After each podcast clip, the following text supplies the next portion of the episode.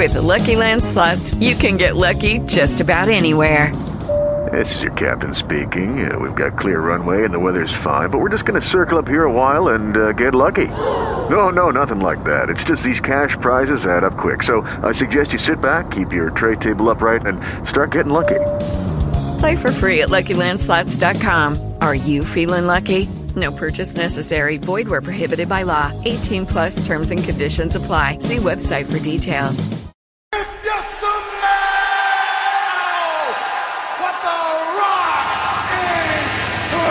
Good evening, folks. It is the Rocky Boiman Show, News Radio 700 WLW.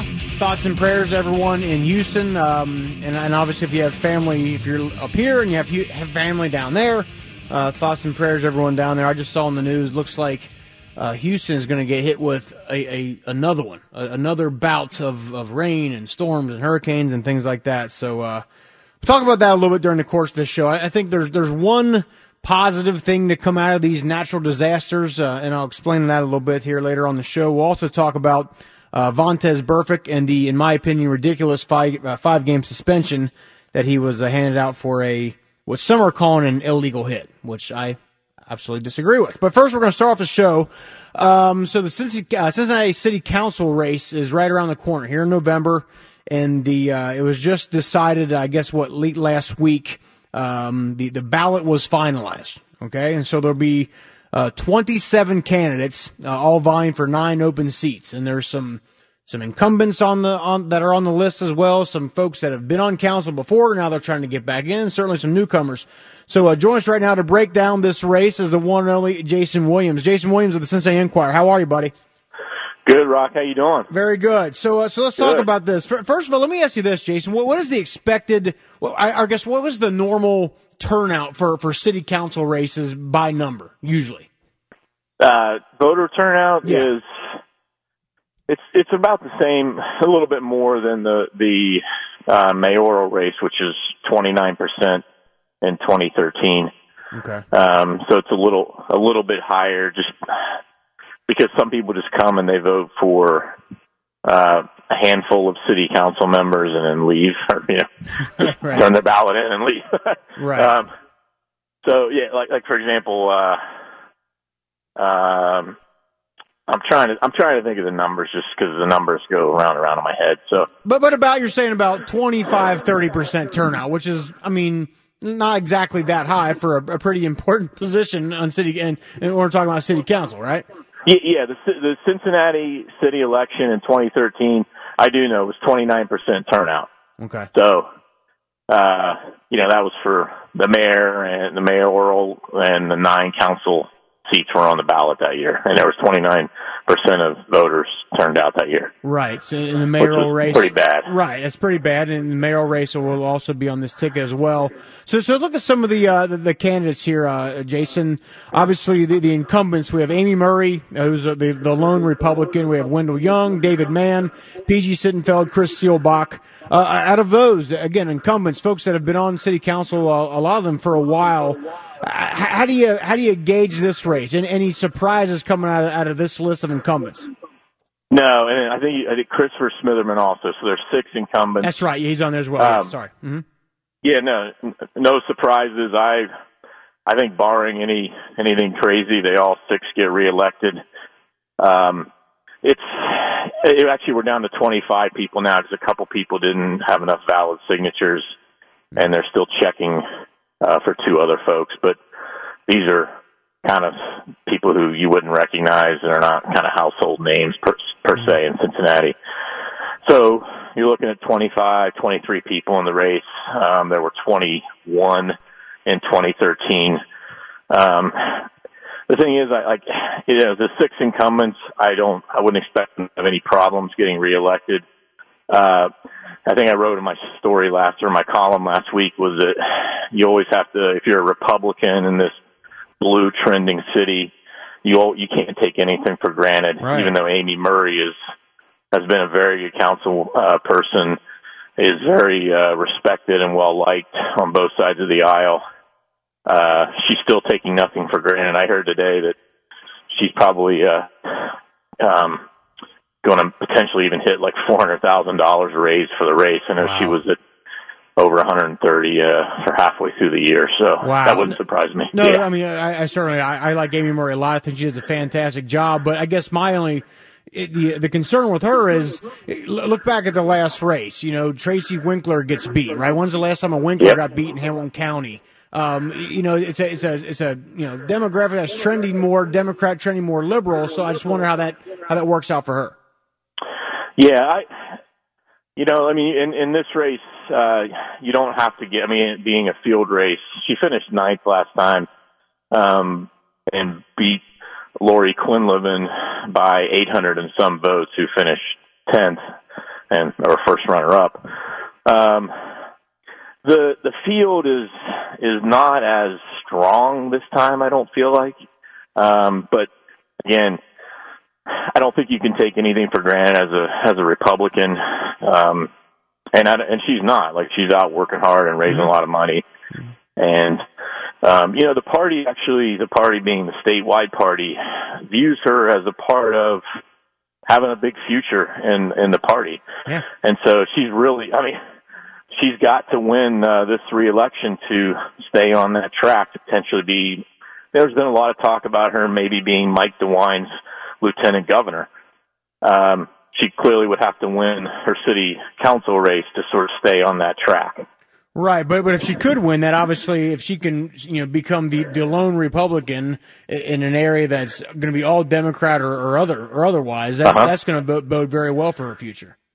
Oh, absolutely. It absolutely will. And uh I I just I think she just has, she has a bright future in the party and I I honestly I don't I don't think she's going to have a problem getting reelected to council, but you know, you just never know with the I would have said I did say this if Tracy Winkler wouldn't have gotten beat by AFTAB Pure of All last yeah, year. Or, or a Deters would have got beaten in, in, in Hamilton County. That's it's unheard of.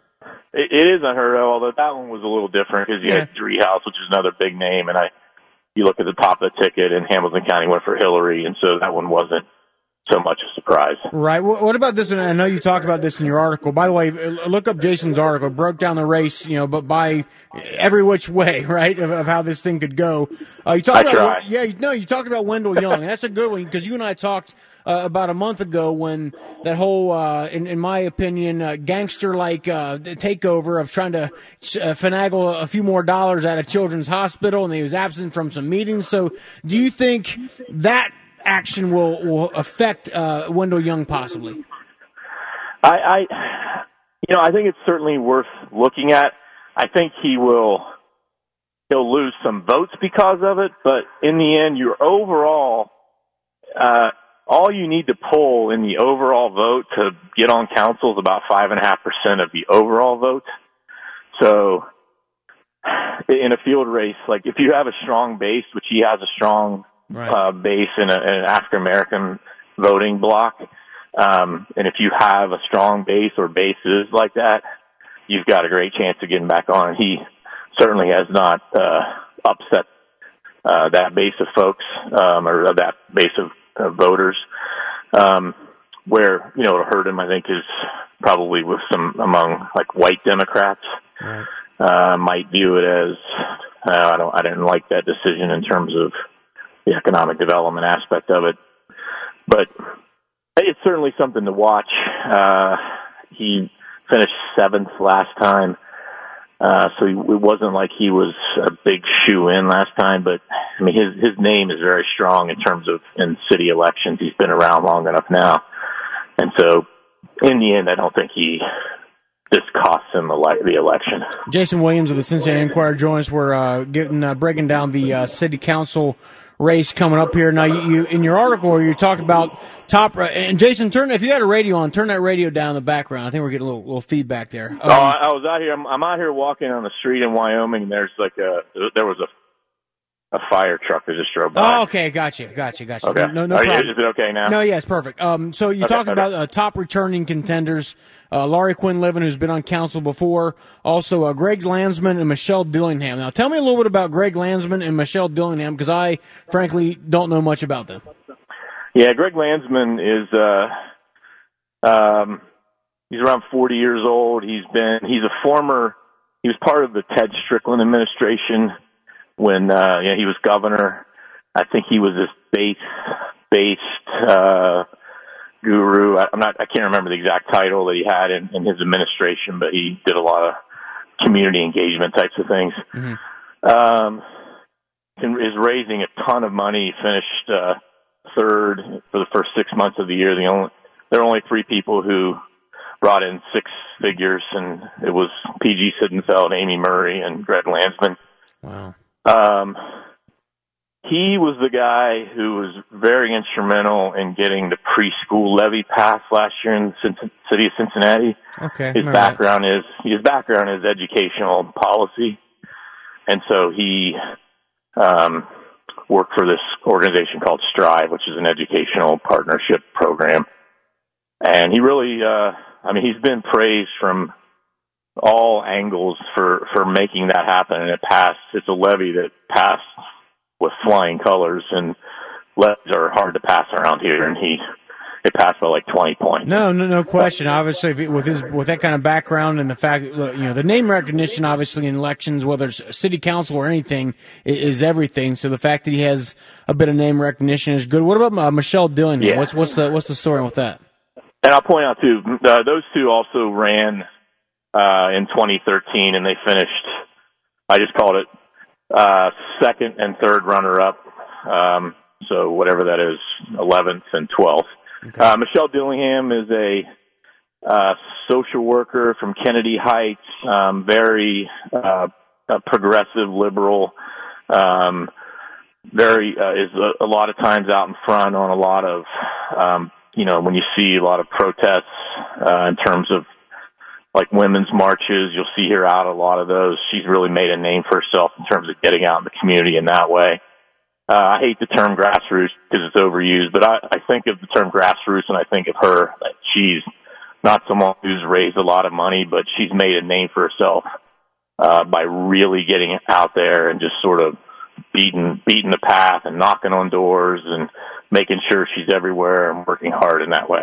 Absolutely. Uh, uh, other folks involved in this race, uh, Derek Bauman, who was uh, very heavily involved in the streetcar, uh, former, this was interesting, former police officer in Mason. He did not get the FOP endorsement, but despite, you know, being a part of that union for a while, that was a little bit uh, of a head scratcher. Also, Seth Maney, I had him on my show Jason about a month or so ago, and, and, I thought he had a pretty good story and had a, had a pretty good vision behind him. What about the chances of, of some of those, or maybe some of those dark horse candidates? Uh, I, Derek Derek is uh, he's run a really good campaign. That was certainly a head scratcher when the FOP did not endorse him. What was I'm the story sure behind that? Yeah, yeah. With lucky landslots, you can get lucky just about anywhere. Dearly beloved, we are gathered here today to. Has anyone seen the bride and groom? Sorry, sorry, we're here. We were getting lucky in the limo, and we lost track of time. No, Lucky Land Casino with cash prizes that add up quicker than a guest registry. In that case, I pronounce you lucky. Play for free at LuckyLandSlots.com. Daily bonuses are waiting. No purchase necessary. Void where prohibited by law. 18 plus. Terms and conditions apply. See website for details. Every day, we rise, challenging ourselves to work for what we believe in. At U.S. Border Patrol, protecting our borders is more than a job. It's a calling. Agents answer the call, working together to keep our country and communities safe. If you're ready for a new mission, join U.S. Border Patrol and go beyond. Learn more at cbp.gov/careers. I have not gotten to that. I have not. I have not figured out why. Um, I mean, I have. I could speculate on it, uh, but I think even my speculation is kind of weak. Uh, I mean, I have heard some people say, "Oh, because he's a big pro streetcar person," but I I don't know in the end, like if the cops really uh, care, yeah, the union cares care, whether yeah. you're one one side or the other on that. Um, he's not in the Cranley coalition per se, uh, but I, I don't know if that hurt him or not either. Uh, here's a guy, and even Willie's had him on a show before talking about uh, police community relations stuff. He retired last year after I think 20, 25 years as a police officer in Mason in very good standing. He was uh, the president of his uh, of his police union Yeah. for several years in in Mason. Uh, an upstanding person who's very much uh, pro police. Uh, so I'm not sure. No, he, he's great. I've, I've had him on my show before. Yeah, he's he's he's, he's Yeah. great. Oh, So, yeah, okay, yeah, yeah. yeah, absolutely. Um, uh, Seth Maney. Here's Seth Maney's thing is that he is a new guy, and it's really hard, even in a field race. Um, and so is Derek Bauman. Uh, it's really hard to win your first time that you've never run before. No one recognizes who your name is, and so his his play is that he's made some noise in terms of kind of going after Chris Seelbach, and you know I think that's a whole strategy that I'm trying to make a name for myself. That of course, there's that's the other that's the other openly gay person, and, and, and Seth Maney is openly openly gay. That's the other Seelbach being the other openly gay candidate, and so I'm going to show you that identity politics don't mean anything to me, and I'm not going to make a big deal out of it.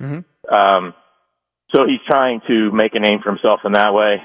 The thing with him is that what he's he's trying to position himself is to be like if Amy Murray, as we talked about earlier, goes on and leaves her council seat early, Seth Maney wants to be in position to be that person appointed to her seat. That's see, where he's at right now. Okay. Well, and to your point, a, a lot of times, yeah, first time on a ballot. I mean, that's often the strategy with any anybody running for any sort of office is kind of look, throw your name out there one time.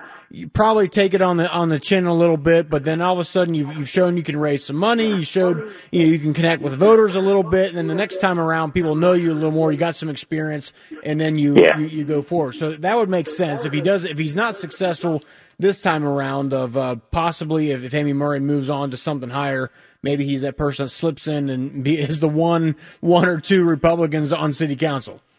Yeah, and you know what? Like, in, I, I ask a lot of people questions in the party, uh, the local Hamilton County Republican Party. He's very well liked. Uh, he's very much viewed as like the party loves it that there's this new guy, kind of this new image of the Republican Party locally.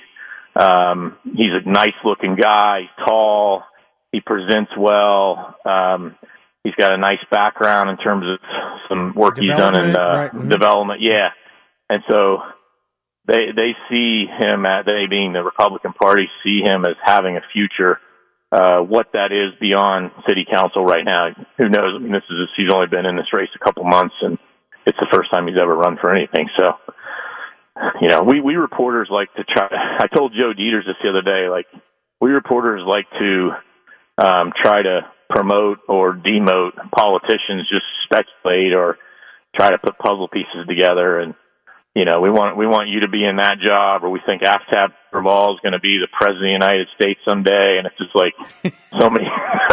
you know, I, I don't I don't say that there are some people who do say that. No, of course. Um, I do think he, you know, could be in position to go for Ohio Attorney General at some point, and maybe beyond that. But um, we kind of like to speculate and think, oh, where's this person going? And this person's a rising star. Well, it's, it's like anything. It's like it's like watching. You know, I'm involved in, in sports, and you know, people see Yeah, uh, it is. a high school senior and like, oh my god, well he's going to be a first round draft pick, and boy, wouldn't he look good uh, playing for the Houston Texans? We're like, what? Are you, what? What are we doing here? You know, it's, uh, it's a, Yeah. lot, a lot that has It's to a lot like sports. Right, it is. You're, you're right. You're right. A lot of parallels to it. Uh, Jason, last thing for uh, before I let you run here, um, race is obviously right around the corner in November. Are there any sort Uh-huh. of issues or sort of things that will help narrow this field down a little bit that you can see as we get closer to November?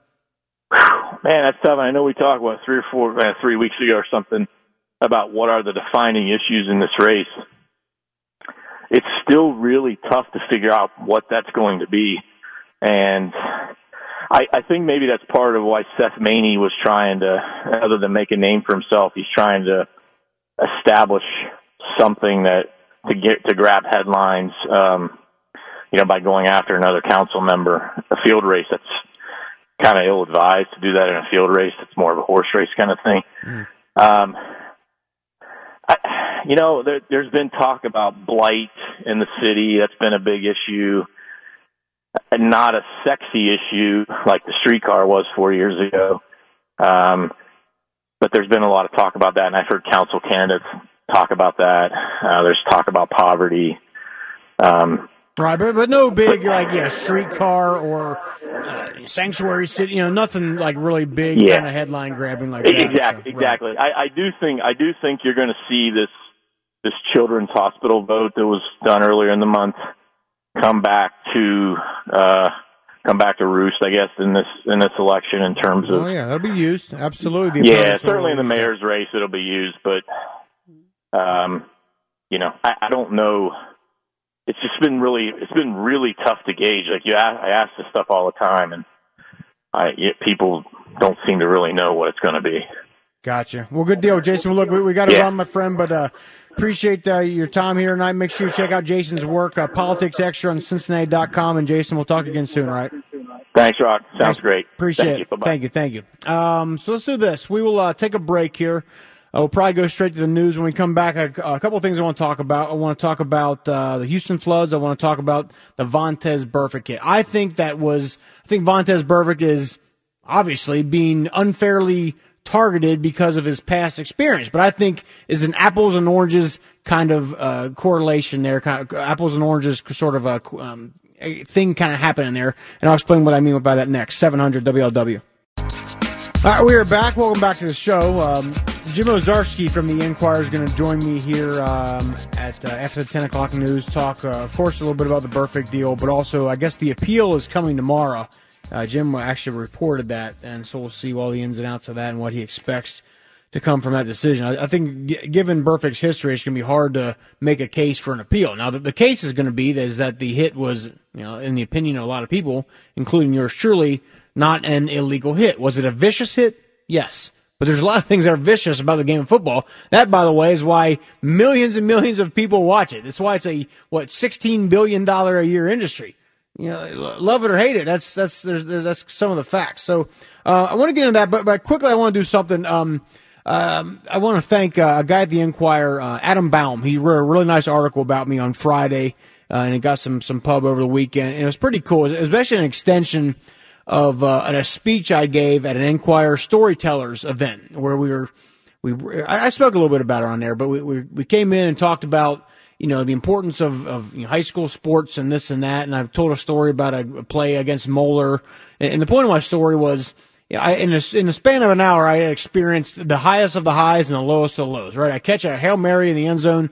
Um, that was one of the you know uh, greatest sing- singular plays I've probably ever made. Right, to send the game into overtime. Hail mary in the back corner of the end zone with no time on the clock, and then you know 45 minutes later, we we lost the game in, in crushing fashion. So the point was there's life lessons in there. Uh, There's uh, life lessons of how to do that, and that that's one of the main themes of of that speech and of the article. I, I'm of the opinion that you don't you can't teach anybody anything, right? I I don't think. I mean, how many of you out there, uh, when it came to like things you really know and you understand the ins and outs of, learn them in a classroom? No, right? Most of the time, it's when you experience them. That that's how you learn. You learn through experiences, right? I, I mean, I'm I'm not good at math, but the math I'm good at is, you know, because when I was young, when my dad would say, "Hey, we got this uh, ar- this area right here. It's 12 foot by 30 foot. How many square feet of lumber do we need?" And you're like, "What? Huh?" huh? You got you got to you know figure that out. And you got to figure out if this board is supposed to be you know 16 and three quarters inches, and the other ones, you know, those kind of practical things you learn because you're you're touching it, you're feeling it, you're experiencing those sort of things. And, and to me, that's the the- biggest benefit of sports, in particular high school sports, is it's where you you learn these things and many benefits of high school sports. And of course, one of the big ones is the, the chance to get a scholarship and to go beyond and to you know go get your college paid for. And and of course, that's part of it. But to even more than that, it's the sport itself provides a petri dish, right, for you to learn and experience things. You- You can't teach, especially these days, man. Are you kidding me? I mean, social media, uh, social media is an absolute cesspool. Try learning about race.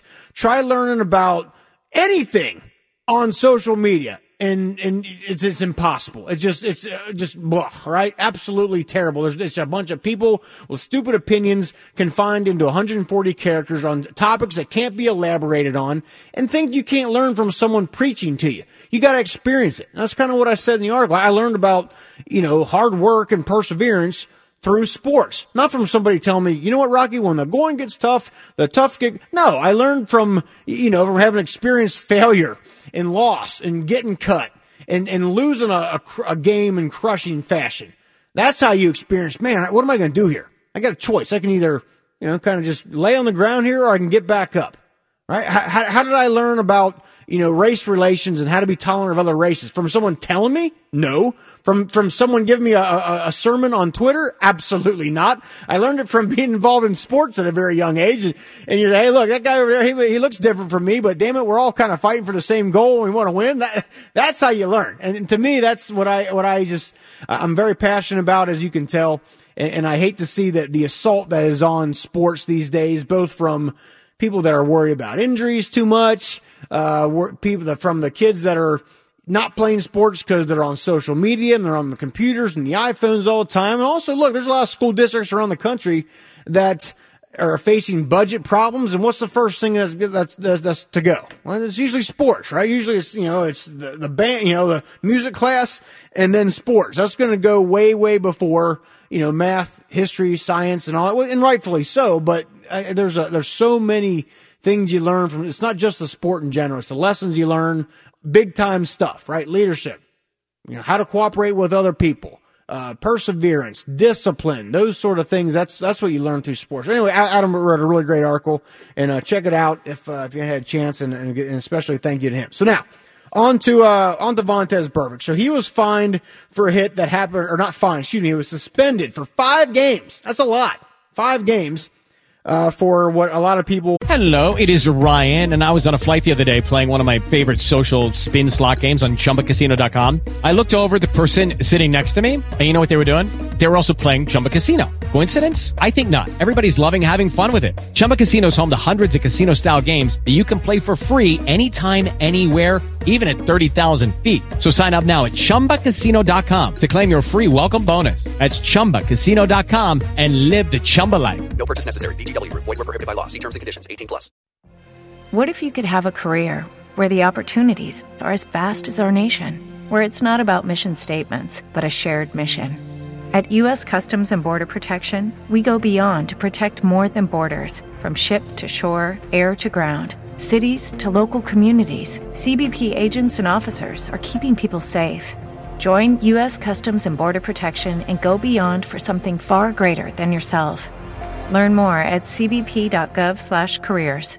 Uh, especially the league are deeming as an illegal hit that happened over a week ago in the Kansas City game. You've seen the video by now. I'm sure you know what I'm talking about. If not, just type in, you know, VO and you, boom, Vontaze Burfict hit will come up, right? It's, it's, it's, out there. It's viral, as they say. And so if you watch the hit, you know, he came, a running back came across the middle. The, didn't actually, the ball didn't actually go up, wind up going to him, but he blew the guy up. I mean, a total declear. I mean, candidly, as a foot, former football player, the kind of hit you dream about, the kind of where, or like you just absolutely unload on somebody, right? Can I say that? I just said it.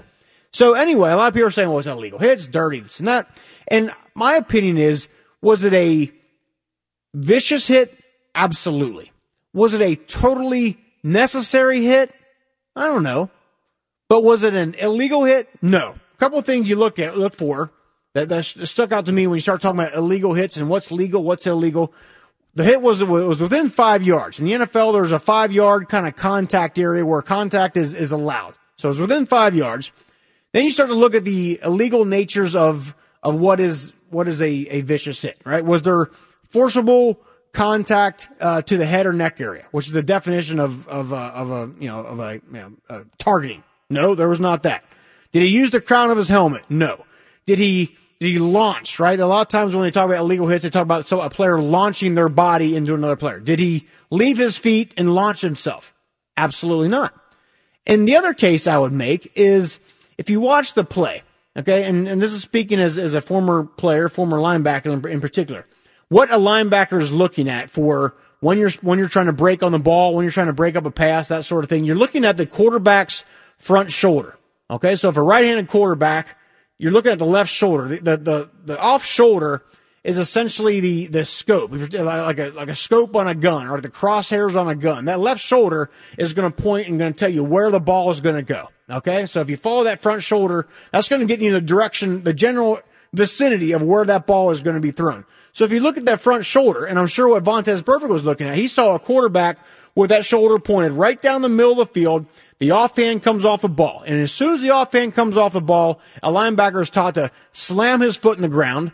And if the receiver's not in vicinity, obviously you want to time it up, but you know, boom. That's that's when you that's when you're taught to break on the ball. And I just wonder if in that split second of time, he thought maybe there's a chance this ball could go to that wide receiver, and therefore he then clobbered him. And I again, vicious, yes. Did he have to have to do it? Probably not. But I, you can also make the case. Look, this is a part of the of the game, a part of at least in the way it, it used to be played, and that is a term of, of, of physical toughness in a way of um, psychologically affecting the other team, right? Where you take a shot like that in hopes that the next time, uh, say they say you're playing a team the next week, in in the game plan, the offense calls for a play where a running back is supposed to cross go across the middle. I guarantee you, after watching that tape, okay, the, the, the team that, that's lining up the next week, that, that running back's raising his hand in the room and saying, Coach, yo, did you see that play last week? I ain't running across the middle with that guy. Uh, we got to change the game plan. You, you better, or send someone else. I'm not doing it. If you're a wide receiver, you watch that play, go, wow, man, I got a shallow cross across the middle here. And I know Vontaze Burfict's back there. He's going to unload on me. I, so in other words, because of the physical nature of the game, which again is why people love the NFL. I don't care what anybody says. It's the physicality of it. You're affecting the game plan. You're affecting the strategy of the other team through physical force. And the other, yes, the other issue is this. We're going to get the calls 513-749-7000, pound 700 AT&T, 1-800 the big one. There's an emphasis this year on what's called defenseless posture, quote unquote. Okay. Now what, what is defenseless posture? Well, if you look at the rules, the rules, the rules that define defenseless posture, the NFL does as a receiver attempting to catch a pass who has not had time to clearly become a runner. Now, is there anything more vague than the statement I just read? What, what, is, what does clearly become a runner mean? Is that a, a, a half a second after he catches the ball? Is it one full second after he catches the ball? Is it after he catches it and then secures the ball? Does he have to then secure the ball, then turn his shoulders and his eyes up? When is that? When does that person clearly become a runner? In other words, to me, that the, the, this phrase defenseless posture is very, very vague and very, very subjective. In a way, it's kind of like the uh, completing the process of the catch, right? We all look around, we see a wide receiver dive for a ball, you know, lands in the end zone, touchdown. The ground causes the, ball, the ball to pop out a little bit, and they say, like, what? It sure the hell looked like a catch to me, right? But he didn't complete the process of the catch, Rocky. Well, what does that mean? I don't know. Same thing with defenseless posture. I think it's very, very vague. And ultimately, Vontaze Burfict, in my opinion, got targeted because of his past history. Now, I, I am all for that. I'm all for the fact that, you know, your, your resume kind of precedes you a little bit when it comes to illegal hits. But I think he got fined or he got suspended for a hit that wasn't illegal because of a past history. It's very, very different things. If a player say um, say he has a, a domestic uh, assault on his on his record, right? Hit, hit a woman, whatever. So then later on, and that's that's something he's going to be held accountable for. That's going to be on his record the whole rest of the time in the league. But then later on, say a year later, he gets a a, parking ticket. Or, or, whoa, whoa, he gets in trouble with the law. There we go. What? It's it's totally two separate different things here. And I think Vontaze Burfict's pass actions and the twisting of Cam Newton's leg and, and the hit on Antonio Brown uh, are much, much different, much more intentional, much more, in my opinion, illegal by the way I read the rules than was this hit. 513-749-7000, pound 700 AT&T, 1-800 big one. Let's take a, a quick break and we'll come back with a few phone calls. 700 WLW. You know, often on this show I talk about how I hate social media. I think there's there's so many more negatives to it. There's bullying. There's just just terrible opinions and terrible people, and all these things are brought out on social media. Here's another example. In my opinion, if it wasn't so for social media, if social media did not exist, I don't think this suspension would have been laid down upon Vontaze Burfict. The hit would have happened. Some people would have talked about it, and that would have been it. But now because people make a little video and they make a little GIF and a little GIF and a little BIF or whatever the hell it's called, And now everyone, this like mob mentality comes out and everyone goes freaking out and everyone sees the video a thousand times and all this like, like phony anger gets, gets drawn up. And now all of a sudden, well, the NFL, oh God, we got to do something. Everyone's outraged. Not everyone's outraged. It's just like, like people on Twitter. I swear to God, I, that's my opinion. Take that for what it is. Let's go to the phones. Let's go, uh, Greg on a cell. Greg, you're on the big one. Fire away. What do you got? Hey, Rock. How's it going? Good evening. Good. How are you? Good. Hey, you know, I kind of wonder how many people in Roger Goodell's office has ever played high school or college football. Because I'll tell you what Vontaze Burfict did, and I'll, I'll, I'll try to say this quick and you can respond. I think he was reading his key, and his key was at fullback. And his job was to make sure that fullback did not catch that ball. So when that fullback broke to the same direction as that pass went, his job was not to, not to look at the ball, is to look at the player to make sure he did not catch that ball. Plain and simple. hundred percent. I, I I agree with you, and I and I basically said that earlier because the the front shoulder of the quarterback was pointing that way. Now, if the front, the, exactly. the, the, quarter, the shoulder of the quarterback had been pointing to the left side of the field, and Vontaze clear on the sideline of the other part of the field, just decked the, oh, maybe, but it, to, in my opinion, that whole deal was way too close to call. It happened kind of bang bang, and and yeah, if you don't know some of the ins and outs of how the position's played and how defense happens and how quickly these things all go down, I, I think you say, oh, well, he he meant to he meant to hit him in a dirty fashion. I, I don't necessarily think so. I, I mean, he's he's being an aggressive player, which is why he is paid a lot of money by the Cincinnati Bengals because he walks got, that line, right? He walks that this. line. Yeah, and I got to tell you this, you know, you know, when you played, you know, in your junior high school and you play in high school, because I played in GCL just as you did, you know, that's the first thing you taught. You taught your keys. And that was his key on that play.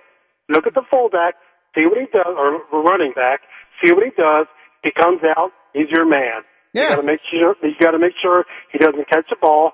If he does catch it, you got to separate the ball from the player. It's plain and simple. It's basic football. Absolutely, and, Greg, you're absolutely right, and thank you for the call. And that's that's again part of this deal of defenseless posture. What does that even mean? I mean, if if if it means what it, it potentially could mean, that is players are supposed to just let let let the receivers catch the ball. Now you're going to have a lot of outrage if this starts to become a thing where players are expected, hey, just let the guy catch the ball, let him get his feet, let him get balanced, let him turn his shoulders and his vision upfield, and then go try to tackle him. Are you kidding me? There's, there's no way. A defensive player doesn't have a chance if that's the way this is going to go. And with, with this being a suspension and this being now an area of emphasis, I, I, I wonder how far that this thing is actually going to go. I, I don't think it was a, it was a vicious hit. Did he need to do it? Maybe not. But again, I'd make the case that part of his deal is to intimidate people out there and to deter the team from utilizing certain strategies in a game. And I think he did that with that hit. And because of his past history, which is an apples and oranges comparison, he got suspended. And now the Bengals are screwed because they're missing for five games. Four of those five games, by the way, um, it's uh, the Ravens, the Texans at Green Bay, at the Cleveland, and the Bills at home. Four of those five, very, very winnable. And it looks like most likely the Bengals will have to do it without Vontaze Burfict. We're going to take a break. We got the news and Jim Owczarski, 700 WLW.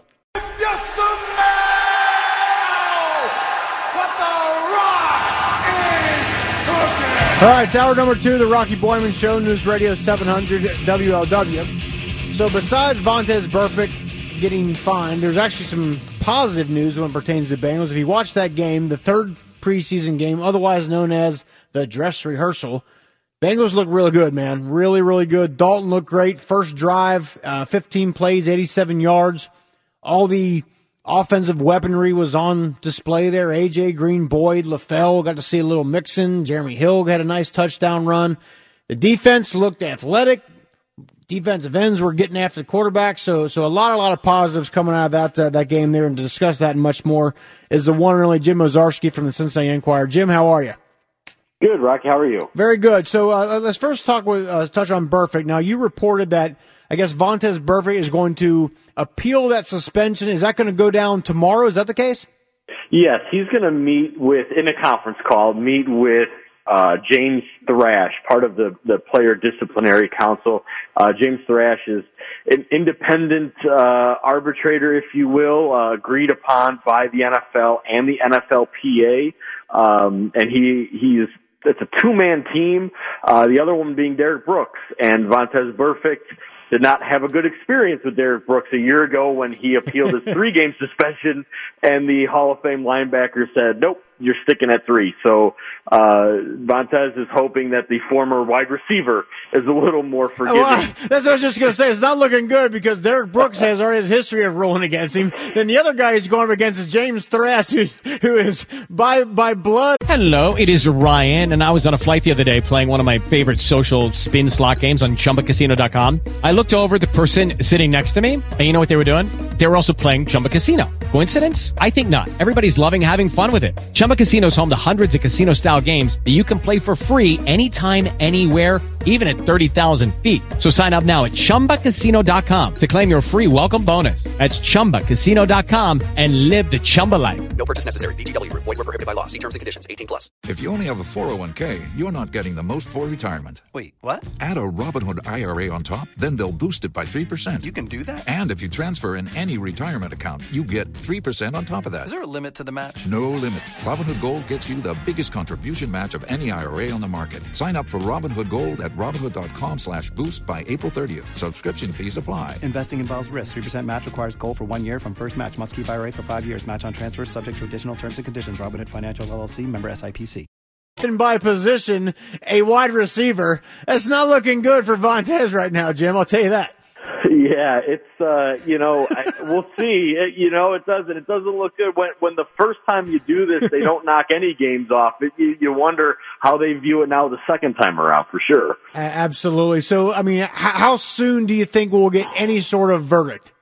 Well, I, that's a great question. I mean, it seems these things seem to happen pretty quickly. Um, you know, the Ezekiel Elliott case now that's being held, met by another uh, independent arbitrator. That also begins tomorrow. I don't know if, if I'm just speculating. I don't know if one has anything to do with the other. You figure the Elliott thing's going to go on forever, but you just kind of wonder how how much can the league or the PA juggle with you know whatever. But look, this news came out. Uh, the the Bengals found out that Burfict was suspended on Friday. No one knew about it until Sunday night. Mm. Um, you, you know everyone's going to be banging on their door uh, as soon as possible. Um, the Bengals obviously don't really need to know until the 10th or the 9th. Well, basically, Rocky, I'm, I'm talking around saying I don't know. I, I, I mean, it could be right. it could be as soon as tomorrow. Um, you know, if James Thrash hears the case, is like, I, you know, hey, you broke the rules, man. I there's there's nothing to do here. Um, or, hey, let me deliberate on this. Let me go through some things. I could see it happening right away. I could see it taking a couple days for sure. Uh, Jim, you wrote a great article uh, talking about the ins and outs of, of the hit and the suspension. And, and one of the things you talked about, and, and I touched on earlier, uh, to me, and I love your thoughts on this, is this is obviously an area of emphasis this year, this phrase defenseless posture. And I yes. think, you know, I look at the rule and, and, you know, it's defenseless posture is defined as a receiver attempting to catch a pass who has not had time to clearly become a runner. To me, Jim, that's very, very vague. There's a lot of wiggle room in when is a runner a runner? Is it when he catches the ball? Is it when he turns up field? Is it when he puts a foot down? It, it's kind of like the complete the process of the catch rule. That's also very subjective and causes fans to pull their hair out. Well, how do you see how, do you see the, the definition of a, a defenseless posture when it comes to a wide receiver or, or a back? Yeah, and I think that's why you saw the, the Bengals come out with a statement in at midnight this morning, which is very rare for them. I think it's because they. I don't know if if anybody really knows just yet, and because clearly the Bengals Vontaze felt you know, the, the Kansas City fullback was not defenseless. Um, clearly the league did. So when I watch it, um, I, you know, they, they say it's by the, you can't hit him in the back, you can't hit him by the side. And I think, I, I think the subtle difference, Rocky, if I'm going to, because he is suspended, so the league is saying that hit is illegal. So mm-hmm. if that's the basis, to me, if the if he just happened to be looking at Vontaze, I don't know if he gets suspended because you know there was no launching, there was no helmet to helmet. Um, mm-hmm. You know, it it was shoulder to chest. You know, he didn't take his knees out. Um, there but the fact that his head was turned towards the quarterback, meaning he did not see him, therefore couldn't protect himself. To me, that's the definition. And, and they've shown some other plays that are legal, and that when when a defender did the exact same thing Vontaze did, the difference being the the the tight end or the fullback was squared up. His head was looking at the defender and saw that contact coming. Um, you know, so I I think if if this is illegal, to me that subtle head turn is the biggest the biggest difference of, of what a, a defenseless receiver is, is him not even looking at you. And again, that brings up that whole question, Rock. You played the game. How, that defender has to has to make that decision. Is he looking yeah. at me? Can he see me right now? Um, Well, and, and I'll have to look at those plays, Jim, because I mean, to me, I, I mean, I, I, can't I can't see any circumstance where a wide receiver is looking at the defender. You're always you're always Right. looking at the ball. You know what I mean? So to me, that that's part of the ambiguity. So you know, ninety nine point nine nine percent of the time, the receiver, and rightfully so, is going to be looking at the quarterback and looking to see Right. what's happening. So within that, to, to me, draws a, a lot of a, a lot of gray area because Yeah. it, where does it where does it go from there? Does it, is it again? Is it now somehow from this goes goes on down the line? It's now well, you got to wait till the guy catches the ball and turns upfield. There's going to be a lot of a lot of defensive players looking real stupid and missing a lot of tackles and and, and getting fired if Yeah. if, if if that's what this rule starts to go down that path. Is what I'm saying. Yeah, it's fair. Hey, look, and and I'm sure in his appeal, Vontaze will say, "Look, the official's looking right at me. He didn't throw a flag." Yeah, You know, and and, and he and he maintains that the Kansas City player didn't feel it was a dirty hit.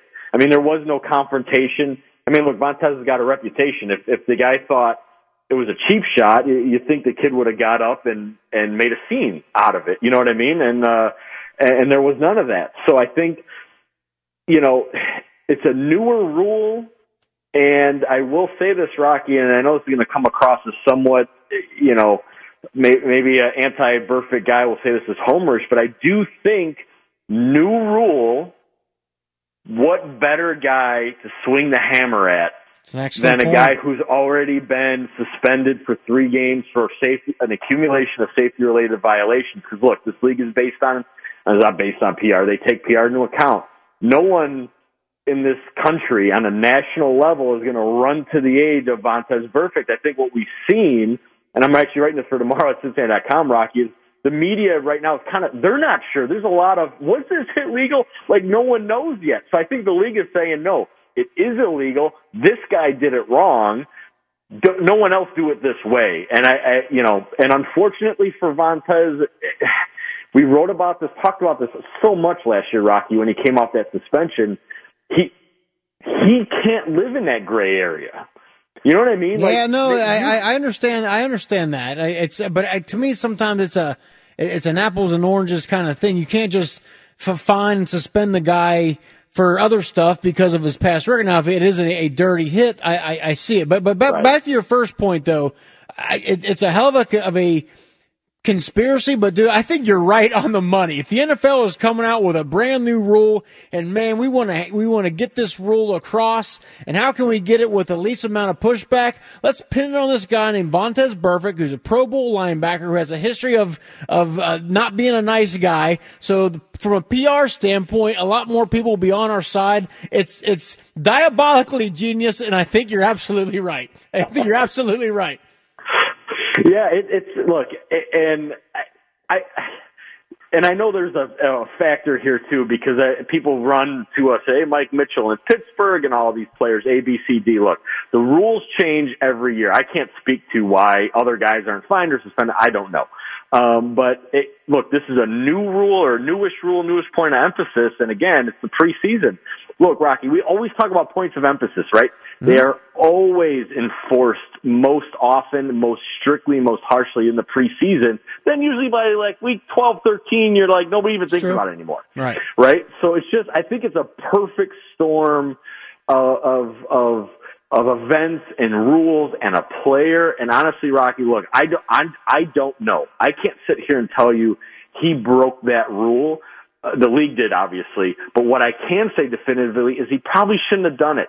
He probably shouldn't have put himself in that spot when a, a shove, an extended arm shove, accomplishes the same goal, knocks the guy out of the route or an incomplete pass, but protects him Yeah, from this conversation. I, I know, I, I see what you're saying, but you're also ta- taking the teeth out of the dog. You know what I mean? At some point, Yeah. that's why the Bengals pay Vontaze Burfict a lot of money. It's good for him to affect the game, whether it's Right. through his play or through his past nature affecting the strategy of a game. I said this earlier. The the, the next uh, team they play, and a play's drawn up for that running back to cross the middle, he's going to say, "Yo, coach, uh." F- Find Right. somebody else to do that or change the game plan, which is to, to me some of the, the nuances and the beauty of the game of football is you can affect the other team's strategy through, through different ways. But either way, we'll, we'll see how it goes. But I think you're right. I mean, they're going to make a an example of it uh, in the preseason. They're going to make an example of it um, from a guy that is largely looked on as, as a dirty player to probably get a little bit more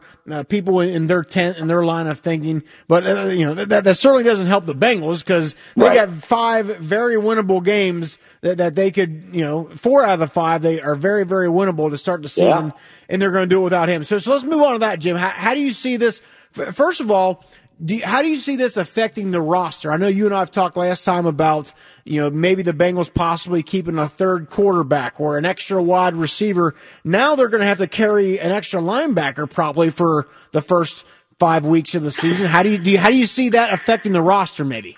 Yeah, and, and Paul Dehner Jr. and I actually just discussed this very thing on our BBP Bengals Beat podcast over at Cincinnati.com, Rocky. But yeah, it, I do think Jeff Driskel keeps keeps his spot. I, and I do think there are seven receivers.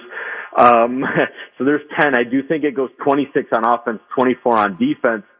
I think that I think that linebacker uh, because look when when a player's suspended, just for fans out there to, to recall, this goes for Adam Jones as well. They don't count against the roster. So so uh, Adam Jones minus Vontaze Burfict. Let's just assume it's one game or, or two or whatever. Uh, that means the Bengals have 53 or fi- excuse me 51 open spots for Week One, and, and I think they will fill it by that position, meaning. Uh, I think Bené Benwikere, the, the free agent acquisition, is kind of have an ins- inside track to fill that sort of back end DB spot for Adam Jones. He's playing good. Um, yeah, I, that really doesn't affect. He might not even be active. That, that's just like a healthy body. For Burfict, um, I think Marquis Flowers is, is the beneficiary there, Rocky, eh, for two reasons. One, special teams. Uh, Marquis has been here for years. He has played on special teams. And he can run. He can fly. He's got speed at that position. He can cover. Uh, knows the defense. Uh, he's not replacing Vontaze Burfict, however, in the defense. That's Vinny Rey. That's Nobody why you pay right. Vinny Rey, Mhm, yeah. you know, twelve million dollars to do what he's done the last few years. So that's that's Nick Vigil and Kevin Minter. I think to start, you have Vinny Rey, um, and you know, frankly, Jordan Evans.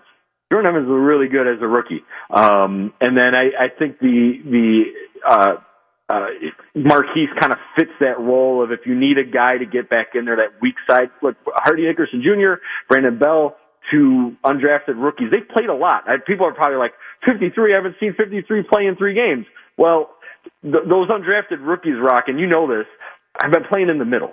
They've been playing middle linebacker, and, and look, Kevin Minter's only going to play, what, 20, 25 snaps in the base defense?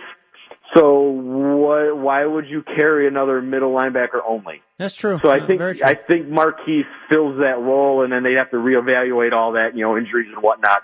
You know, when when Vontaze Burfict when Vontaze comes comes back. back, then maybe uh, yeah, uh, Benwikere or one of those guys. Maybe they It is Ryan here, and I have a question for you. What do you do when you win? Like, are you a fist pumper, a woohooer, a hand clapper, a high fiver? I kind of like the high five, but if you want to hone in on those winning moves, check out Chumba Casino. At ChumbaCasino.com, choose from hundreds of social casino style games for your chance to redeem serious cash prizes. There are new game releases weekly, plus free daily bonuses. So don't wait. Start having the most fun ever at ChumbaCasino.com. No purchase necessary. VGW Group. Void were prohibited by law. See terms and conditions. 18 plus. get wind up getting Right. demoted down the practice squad, released, whatever. And just in terms of, do you think it's a, just a natural? Hey, they plug Vinny Rey in, or do you think you see him? I don't know, using more nickel. Do you see him, you know, just schematically trying to? I don't know. How, how do you see that playing out? Yeah, I well, I mean, look, nickel is their base now, right? It, Of course. It's, it's it, it's it, so Nick Vigil and and Vontaze were going to start most of the time. I think. Look, Kevin Minter and, Vin, and Vinny Rey have their limitations as athletes. You know, uh, where they're not going to cover Jordan Reed and uh, Travis Kelce 30 yards down the field. That's going to be Nick Vigil in this in this spot, right? Mm-hmm. Um, I, I think you're going to see Kevin Minter and Vinny Rey kind of alternate a little bit in that nickel spot. But all three will play together when they're in base. Uh, Kevin Minter as the middle linebacker, um, and I do think Jordan Evans is going to get worked in there. Um, Rocky, I, you know, maybe you could maybe you can knock me off this horse here, but I mean that kid is fast. He has looked so good. No, he's At big, times, he's he has- fast, yeah. yeah. he's had some rookie issues, you know, um, but I do think he's sort of that X factor that might you might see more. And then Carl Lawson. Look, Carl isn't ready to play linebacker as a linebacker yet. No. You don't want him in space and make. I mean, he's there to be your nickel edge rusher Mm-hmm. you know? So I think it's going to be Minter, Rey, Vigil, Jordan Evans kind of filling in that back end. And of course, like I said, I, I think it'll be Marquis Flowers. Obviously, we'll have to see what happens, but uh, I think that's how that linebacker room shakes out until Burfict is back. He is Jim Owczarski. Make sure you check him out on uh, Cincinnati.com. Always does great work uh, covering the Bengals. And Jim will be joining me uh, during this once the season starts every Thursday, like we did last year. Very, very popular segment. And Jim, I look forward to that. And uh, keep up the good work, my friend. We'll talk soon. Yeah, I'm looking forward to it. Rock is a lot of fun. Cool, brother. Thanks so much. Talk to you then. Yep, we'll see you. Uh, Jim Owczarski, Cincinnati Enquirer. Follow him on Twitter. What's his Twitter? At Jim Owczarski. O W C Z A R S K I. There you go. Let's quickly take a call. Let's go to uh, let's go to Jared. Jared, you're on the big one. Fire away. What do you got? Well, I just I'm I'm not even a Bengals fan. Um, I like that team that you probably hang up on me if you had to, that black and gold team. To be honest, but I played for um, It's okay. okay, um, uh, your your listeners. Um, I'm I don't think it was a dirty hit. Um, telling a linebacker to go out there and not bust up a play when they're they're playing instinctually and they're reacting and you know the people in the office and the fans of the other team they have time to break it down frame by frame Mm-hmm. when they're out there on the field they don't have time to oh well he didn't turn his head and and Ken Dilger that played for the Colts I can remember 10 or 15 times where he got first downs where he was throwing a ball by Peyton Manning and he backed directly up he never turned his head around and he just turned he just caught it and he just started backpedaling for a first down so I mean, it's. I just, I just don't think it's fair for for Burfict to be suspended. No, I. I, I think Um, I think you're absolutely right. He's being he's being targeted because of his past history, but uh, to me, it's it's not the same thing. And you're right. If you're expecting middle linebackers across the league to all of a sudden, you know, pull off on, on hits and, and, you know, n- not go after guys and try to, you know, t- separate ball from receiver, that's going to be tough because there's a lot of prideful middle linebackers out there that say, look, this is part of my, my job description. Part of my job description is to break up passes. Part of it is to physically impose my will upon the other team. And that's, that's, and, and Jared, we got to run, but thanks for the call. That's, that's part of the deal. And, you know, right now that's, um, very much in question. I just think it's a, a very vague rule and a slippery slope. Uh, let's do this. We'll take a break. We'll come back with more 700 WLW. Tell you what, just watching some of the uh, news coverage of the floods in Houston and now heading towards Louisiana and then possibly back to Houston, Corpus Christi.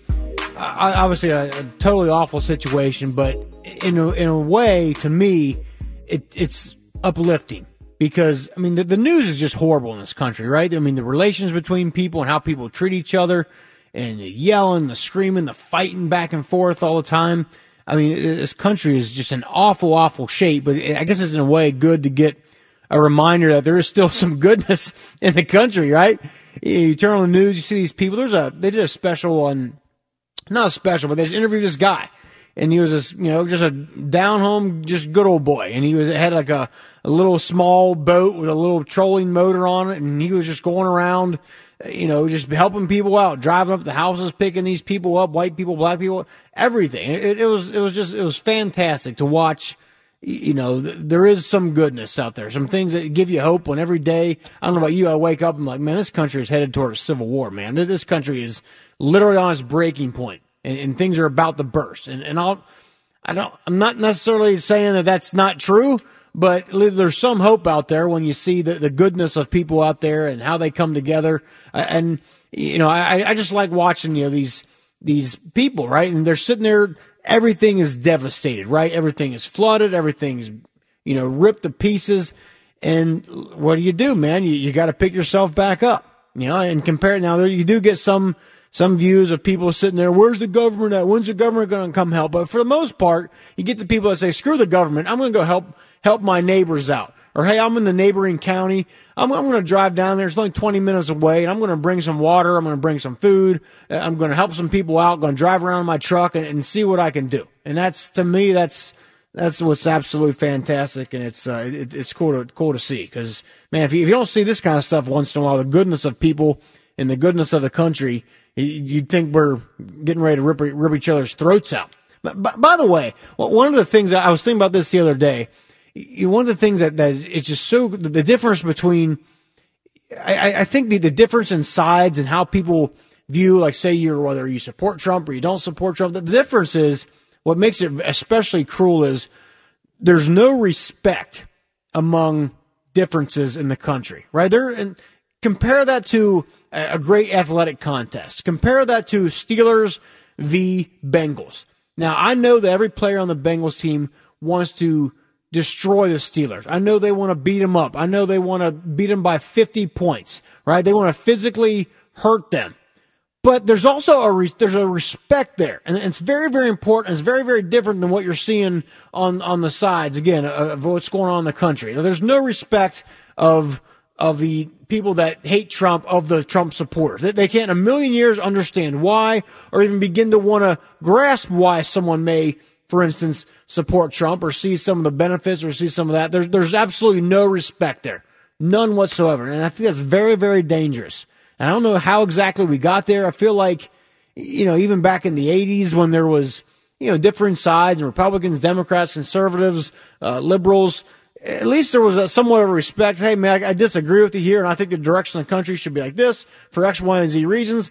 But there was like not this, like, I mean, utter, just, just utter, utter hatred. I mean, we're, I mean, I mean, to the, like, at the point of like wishing harm uh, uh upon someone who doesn't think your way. No, no respect there. I think that's, that's important. Um, I want to touch on this before we get back to the calls because I was, I was talking a little bit about last, a couple weeks ago when the, Charlottesville situation went down, right? And, and a lot of people, and obviously the outcry was there's these white supremacists and they're marching. And, you know, by the way the media covered, you would have thought that there was thousands upon thousands of white supremacists there and that there was actually t- thousands, if not tens of thousands, if not millions of white supremacists in the country. I mean, that's kind of how the, how the story as the media portrayed it was, was given out there, right? When, of course, that was different. And uh, among the thousands of people that were in Charlottesville taking part of the protest, there was, some say, a hundred, if not under a hundred, actual, true, Nazi wearing white supremacists. And I said at the time, if, if you want to get rid of these people, the, the way to do it is to ignore them, is to absolutely ignore them and let them wallow, wallow in their own miserable existence, and eventually they'll die out. And, and the example I, will I'll give is something that happened in the news uh, today. The Westboro Baptist Church is apparently going to protest the Oak Hills uh, Gay Straight Alliance.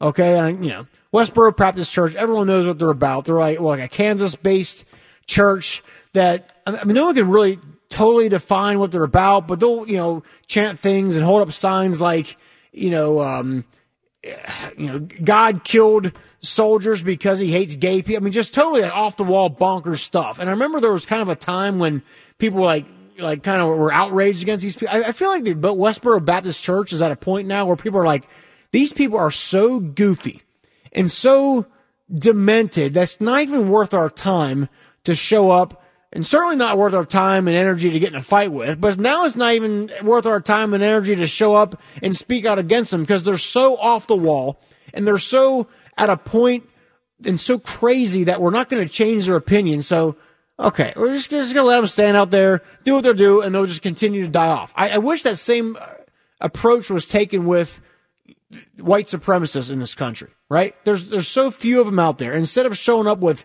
baseball bats and Molotov cocktails and bottles of urine, looking for a fight with chains and all and, and, and riot helmets and things like that, ready to take them on, and because uh, because of their twisted way of thinking. Those people aren't changing their minds, okay? They're certainly not going to change their minds out on a battlefield, which is what a protest is. When people are amped up, juices are flowing, they're, they're, they're you know, they're, they're ready to attack. Right? They're certainly not going to change their mind. So, A, don't, don't try to change their mind out there. And B, just, just kind of just let them, let them go. Just let them go. They'll kind of go on. And then afterward, nobody will give them any attention. The media won't give them any attention. And they'll go back. And the next time, you know what happens? Instead of 50 white supremacist pr- protesters show up, there might be 45. And then the next time, maybe there's, it's, it's, it, I just, I feel that's the only way to deal with him. Having an honest conversation with him is not going to help. Too far gone. Most of them never going to change them. Certainly not on, on a battlefield of, of, of some sort of protest demonstration. And uh, you draw a parallel, as I just did, between the Westboro Baptist Church. You're not going to change these people's minds. They are cuckoo for Cocoa Puffs. So don't, don't give them the time of day. And they'll just, okay, come out there, protest a little bit, Bye bye. See you later. Thanks for coming. And we can all move on with our lives. 513-749-7000, pound 700 AT&T, 1-800 the big one. Let's go to the phones here. We got the, a caller calling all the way from Houston. Uh, Carl, you're on the phone. Uh, what do you got? Give us the lay of the land down there. Okay, well, Rocky, it's uh, getting floods pretty, pretty bad here. Luckily, we're dry. I'm in a higher part of my neighborhood. But this morning, we did exactly what you said. We called the uh, the Texas Civilian Militia. A neighbor of ours had a boat. We went to the parts of the neighborhood that were almost eight, nine feet underwater. Got about you know four or five different families out, taking them to dry land. At the front of the neighborhood, there's a FEMA uh, shelter that they're taking them to, and they're even letting people bring their dogs as long as they're in cages, which is really nice. I know because some places wouldn't let you do it in past hurricanes. But uh, yeah, yeah, we're doing everything we can to go. I'm more worried about Wednesday and Thursday, and I guess we're supposed to get another uh, foot and a half, two feet of rain. So as long as the water doesn't rise over 12 feet, I'll be okay where I am. But my neighbors are, you know, going to be without a lot of things. But hopefully we're getting by okay. But um, you're spot on about the media. I think they're they blow it way out of proportion what you were just talking about. And you know the sad thing is, is uh, the president could get on the podium and fart, and they make a big he- he- heyday about it. And No, they, they, they, they don't even, the- yeah, they don't even know what he did. But but I'm, I'm, at this point, they, they've actually blamed him for the storms. They, they blamed him for the hurricanes because of his uh, emitting oxygen that caused some sort of you know the stratosphere and the mesosphere combined together. And actually, that that's actually the reason. If you didn't know that, Carl, why the, the storm actually happened. Uh, that, that's Yeah, the yeah. kind of stuff we're at. But let me ask you this: so. Um, again, you got people saying, "Oh, you know, there, it's utter chaos down there, and the people should have left, and they didn't." And some people saying, "No, they should have stayed in their homes, and actually things are going all right." What, what- what's your viewpoint, Carl? Unbiased opinion Okay. of how how things are, are are working out down there. It depends on what part of town you are. And, don't forget, we are the fourth largest city in America and everything. It's like Columbus, Cincinnati, and Cleveland all combined with the suburbs too, the tri-state community and every, everything. But some parts, depending on where, there's probably at least about 30,000 people that, that had that had to evacuate, and uh, there's there's quite a few things. It's in the rural lying areas. I guess they say it's a millennium flood, a record flood they've had here. This is the biggest flood they've had. This is, was like maybe half the size, or, and things like that, that nature. Yeah, they're, we're getting by okay. There's been a few deaths. There's some people are going to lose their homes, which is pretty sad. I guess flood insurance is separate from uh, regular homeowners. I'm not sure most people were. It's probably like a, we're in the, we're, we're in the flood zone. It actually did. But uh, Well, you know, that we're- those insurance companies, those bastards, are going to declare bankruptcy, and you'll never see a cent. That's how that deal usually works. But don't get me on, That- on that on that on that horse right there. Yeah, that, that's that's true. But you know, but, but you know, we're lending a hand when we can. We're going to be making donations. We're just going to you know just lace our boots up and just work hard and help each other out and, and, and, and be a community, regardless of your race, color, creed, or whatever like that. In our neighborhood, there's like about Beautiful. there, there- there's a, there's a black woman, the Hispanic and an Asian thing, and things of, of people of all things we help rescue this morning. And all everybody's all in in a hand too, like in their boats and driving around. So it's but we, we, what- what's bad about it is we'd like to have a boat to get everywhere in, in, in the city. But the thing, thing is, we can go to parts where it's flooded, but we can't get our cars through there to the dry part. We, we're, it, what they really need to do to save everybody is bring in a bunch of boats and drop in by helicopter, and that'd be the best bet. So yeah, yeah, yeah. make drop a bunch of yeah boats in there and just let the people take over. I mean, th- uh, I, I'm of the opinion that you sit around and you wait for the government to do something, you're going to be waiting a long, long time, and rather go to the people like yourself. This is the f- community that they live in. You have much more vested interest in helping the people and helping the town and help clear debris and help all that, you know, help possessions out, things like that, than someone someone uh, who lives totally out of the state, doesn't know the lay of the land, doesn't know the nature of the people in the community down there. I, I'd say, man, let, let the let the people in the community like yourselves give them the resources and let them let, let them go to work. Let them go to work. Yeah. Yeah, exactly. You hit the nail on the head there, buddy. But hey, but appreciate you taking my call today from the H town. I don't know how I'll do without perfect, but uh, hope we do well. I'm an Ohio native. I've been down here about about 10, 12 years for my second hurricane. Ike, we had back in 08, we had no power for three weeks. There's a lot of wind damage, but this was all flood damage, so we, right. I still have power, thank God. But uh, yeah, we're doing what we can to survive it. I, I keep at least 90 days of uh, food supply ever since that happened. Never go again. I won't be caught with my pants down. So hopefully I don't have to get my generator out. So. Well, there, well, Carl, God bless you, my friend, and, and best of luck with everybody down there, and, and keep doing God's work. All right. Okay, thank you, Rocky. Take care. Thank you, partner. All right, very good caller, Carl from Houston. Um, let's do this. We'll take a quick break. We'll come back with some more. Seven hundred WLW. So how about this one? This came out, I believe, uh, late last week. A potential unity ticket between Kasich and Hinklelooper, or Pinkle Pooper, or Jinkle Booper, whatever. Yeah, Hinklelooper, the guy from Colorado, the governor, um, who's a Democrat. And a lot of people are saying this has some legs that these two may get together as a really what it is an anti-Trump ticket, and hoping to maybe get some um, you know middle of the road Democrats and maybe some Republicans who don't happen to not like Trump, and you add all them up, and they'll be able to oust Trump. Now, which now Hickenlooper basically said eh, this this ain't gonna happen. This doesn't have legs. Now Kasich, of course, says you know the, the typical line of I'm if the country calls me and da da da da, then I'll be there, whatever. Um, the question is, what, would what would this ticket run as? Now, in my opinion, it's just my. Now, first of all, by the way, I predicted um, last year during the when the uh, the primaries were going on, and it was right when Kasich jumped uh, dropped out. I said the the following. I said that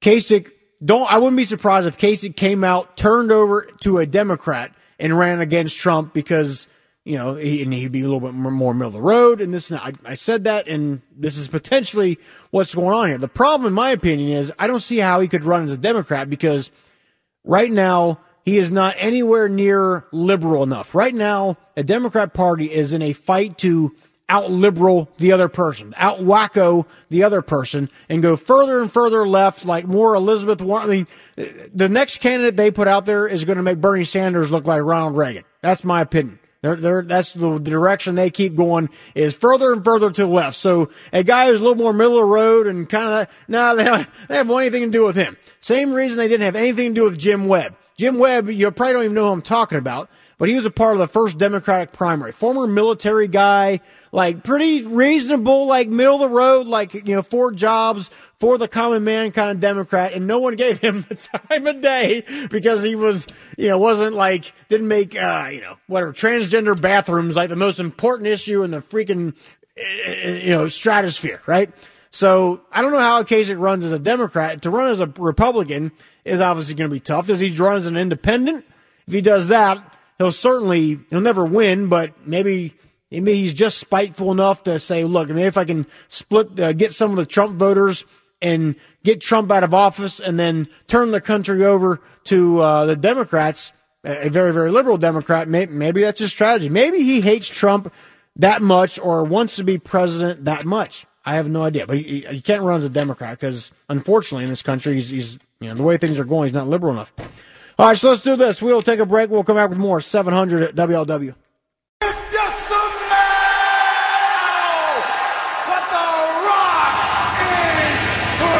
All right, we are back. Two hours in the hole, one hour to go. The Rocky Boiman Show, News Radio 700 WLW. So I was thinking about something during the break.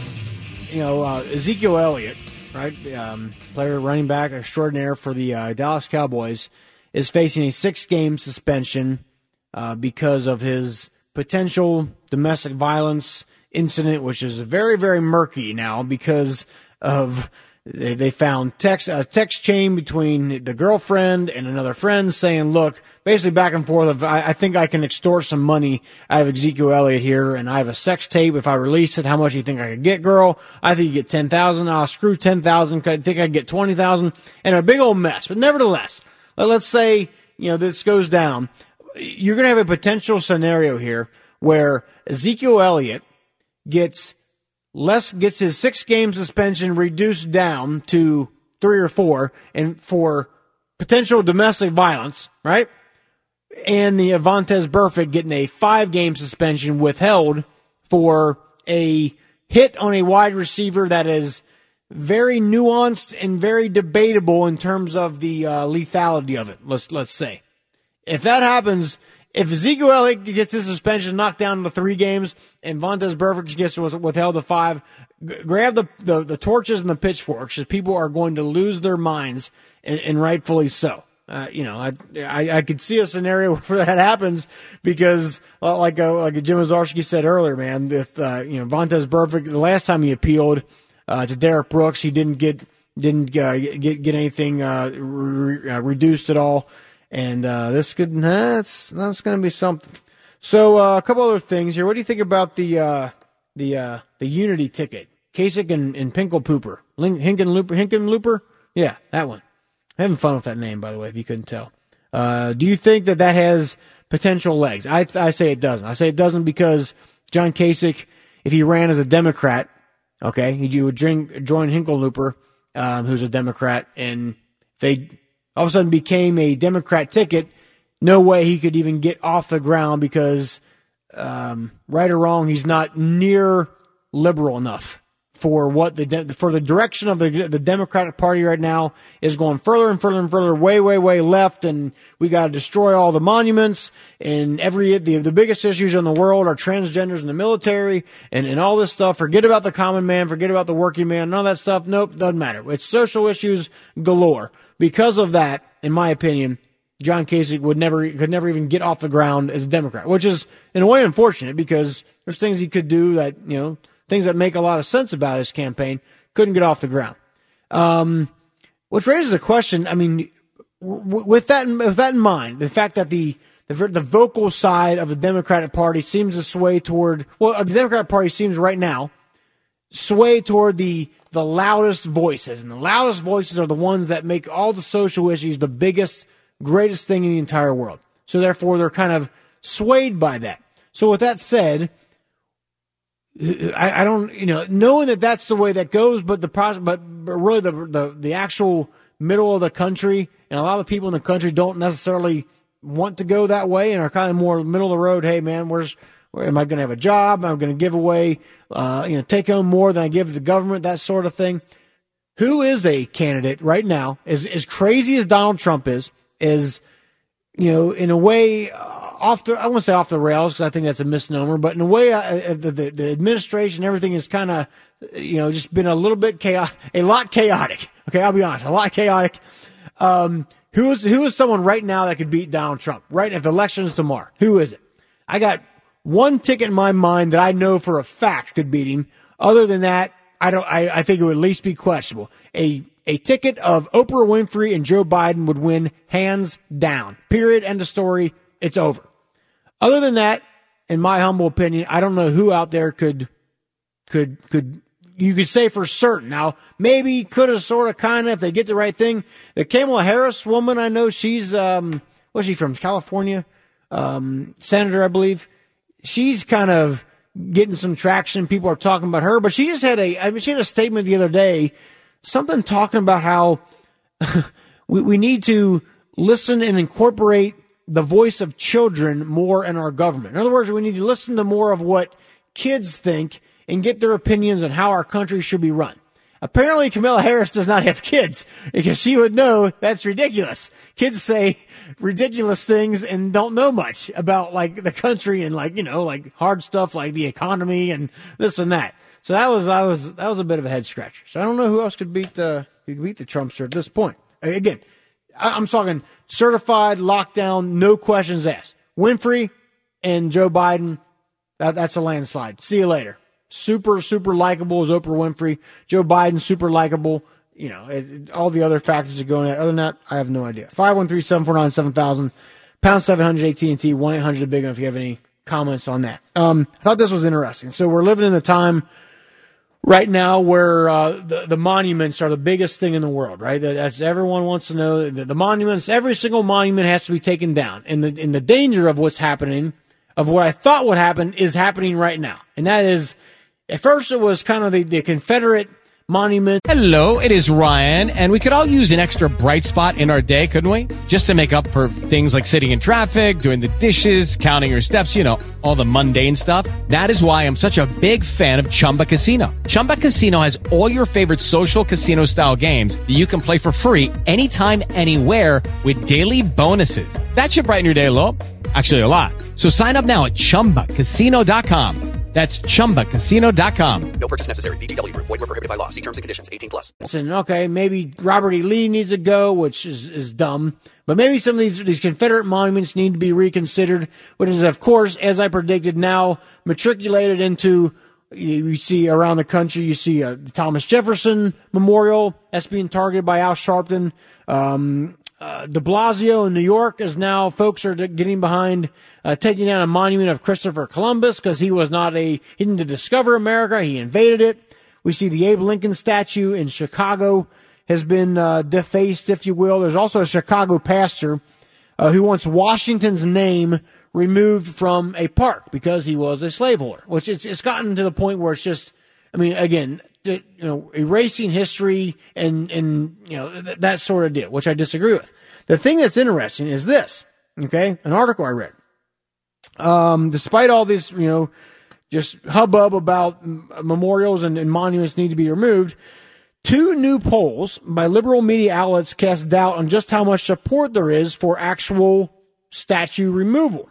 Okay, and get this: an NPR poll, okay, not exactly uh, a um, you know a Reagan a Republican poll, uh, last week found that 62% of respondents thought that statues honoring leaders of the Confederacy should remain as a historical symbol, quote unquote. Okay, only 27% of those polls wanted the statues removed. Here's the kicker: it was noteworthy that by 44%. African Americans did not support removing Confederate statues. Can you believe that? Can you believe that? I mean, you would think that that, but I actually can believe it because if you look at the on the, you see the news and you see watch the the videos of the statues and the monuments are getting taken down. It's all it's it's it's all white people that are taking the statues down, which is what am I saying? But I don't know. You figure it out. But it, I, I think I think that's at least interesting. So apparently, across the nation, um, African Americans are not as offended by these statues as some might might think. And I, and I, I think my opinion is this is it has nothing it has less to do with the statues and the and the the actual pain it causes. This is a total war on the midterms, right? This is an issue that's going to get brought up to try to destroy um, people on the other side, uh, Republican conservative candidates when it comes to midterm elections, and eventually, if they can keep the momentum of this momentum of this up long enough, potentially used to take down Donald Trump. Now, my other thing with the attention being on the monuments is this.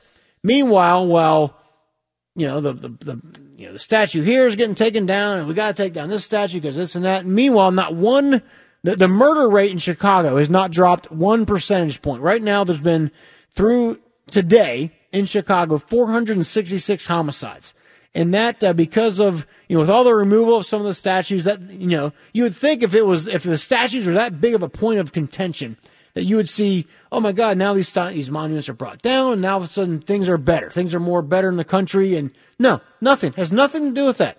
Why would the focus not be on hey let's look at Chicago let's look at New York let's look at LA let's look at these cities that have these astronomical amounts of homicides murders gang activity that's something that is that is actually affecting people. Like like like actually, I mean, it, it's affecting them because they're dying. People are dying. So let's let's put our energy and, and our minds towards that. Let's put our mind and our energy towards getting behind some of these infrastructure policies that are coming down the line. Which, if you like Donald Trump or not, the fact is the dude wants to do something that is not exactly a conservative ideal, and that is pass a one trillion dollar infrastructure policy, right? In other words, rebuild some of the roads, rebuild some of the factories that are dying in some of these cities, rebuild, you know, transportation, all this sort of thing, roads, bridges, this and that, something that would help, you know, a someone who out there work, regardless of political uh, party, something that would help them. So you think people would say, you know, let's put all this aside. Donald Trump does some clownish things, but man, this this could really benefit us. Let's, you know, for nothing else, let's get behind him on this issue. Nope, nope. It's it's the statues. Statues are offending me. Statues are affect. They're not at all. No, not one person's life is being changed by these statues getting removed. And as I said last week, I'll say it again. There's there, a, a point can be made that maybe these some of these certain ones have to be looked at, but it cannot be done with a mob mentality. There needs to be more of a rational, level-headed discussion on this monument versus that monument. I would say there, there needs to be a vote. There needs to be cases made. It needs to be something like this other than people uh, running up on a monument and under the cover of darkness taking a sword and cutting the head off said a monument or throwing a rope around it and pulling the monument down. It needs to be done in a more orderly, structured fashion if we want to have this discussion. But but my main point is th- these things are not affecting the daily lives of people. This is purely a political thing. It's to get energy. It's to build a, a case in the midterm to try to unseat per, you know folks in certain seats and and get other people involved in this and let's make race an issue. Race is always the biggest issue apparently that people think out there. And in my opinion, that's what this is about. But I thought it was interesting that that amongst all the all the angst out there in this particular poll, uh, 44% of African Americans did not support removing the Confederate statues. Thought that was interesting. 513-749-7000, pound 700 AT&T, 1-800 the big one. So let's do this. We will take a break and we will come back with some more. We got uh, Jason Williams of the Cincinnati Enquirer joining us here to talk about the Cincinnati uh, council race at uh, 11:30. But we'll take a break. We'll come back with more 700 WLW. Welcome back to the show. A couple uh, other NFL sports related news here. Um, my producer Taryn Bland and I were talking about this. Uh, so Julian Edelman uh, looks to be lost for the rest of the season with an ACL injury. You know, you know, one point you go, damn, that's that's a that's a tough receiver to to, to fill the void there. But as as Taryn Bland said, you know they're just going to find some guy off the scrap heap, someone no one, someone no one ever heard of. He's going to come in. It's going to be amazing. It's essentially what they did last year with the the Chris Hogan guy. This is a guy that like went to like played football at Monmouth and then went to Penn State and played lacrosse. And then like you blink your eyes and he had like 200 yards receiving in the AFC championship game. Like how does this happen? How do they find these people? Well, it's because they're the best run organization in, in football. They, you know, they, they, you know, they scout, they do all their homework. It's, it's amazing. So, uh, yeah, probably not wise to count out the Patriots even without Julian Edelman. Um, what was I thinking about? I was thinking about so. Oh, so I was I was seeing also on the news here about the uh, they were showing the, the the violence, the Antifa violence, Antifa, Antifa, however you want to say it. Um, here's what I don't understand: is you often see these groups um, that are shutting down for they're supposed to be against fascism, but yet they show up and try to to interrupt free speech is what they're doing. What, you know, it may be deplorable free speech. It may be free speech that you don't necessarily agree with. Maybe free speech that hardly anybody agrees with. But nevertheless, they're supposed to be anti-fascist, but they're showing up to shut down free speech. That's number one part. That's that's odd. Number two is ask yourself a question: If why, if you're proud of your actions, why would you wear a mask? Right, and that goes for anybody, whether you're you know in the KKK or you're on the uh, in the Antifa, the on the other side of it, right? You see these people showing up at, at these protests and showing up to cause violence, wearing a mask. Now, to me, if you're doing something in life, you know, pretty sure my dad taught me this at some point along the line. If you're doing something you're proud of, you, you don't hide your face. In fact, you want to do the exact opposite. You want people, hey, look at me, man. I'm doing something that's that's great. That's something that's profound. Something that's life changing. Something that you could be proud of, something that I could be proud of, right? But if you're showing up with a mask on, you're showing up with a scarf around your face and a hood draped over your your head with sunglasses on so people can't identify you. To me, that would mean you're probably there for no good, right? You're probably showing up to not do, um, to, uh, you know, help instill goodness into the world. Now, if it were me, if I were like the sheriff or whoever in charge of a certain, if one of these groups wanted to show up, I would not let them in. You would, no way you'd be let on the premises to hold your protest, even with your permit, whatever. You wouldn't be allowed to show up if you had a, a, some sort of mask or something covering your face. Because that meant to me, you're not showing up there to do any sort of good. You're showing up there to do things that will conceal your identity because you seek to do harmful things, right? Illegal things, things that inflict pain and injury upon people. I, I, I don't know how you, how you even have those folks show up and, and just say, "Oh yeah, come on in here, we'll watch you," but they're, they're not showing up to do any sort of good uh, whatsoever. Um, so, so that's that. Other than that, I just want real quick when I want to comment on social media is the funniest thing. I feel like like once a show, I, I kind of just speak out again how much I hate it. But another example, the okay in the in the Bengals preseason game, there were uh, where Kevin Huber, where the the Redskins they they rushed the punt and you know they were getting ready to block it, but he did kind of behind the back thing.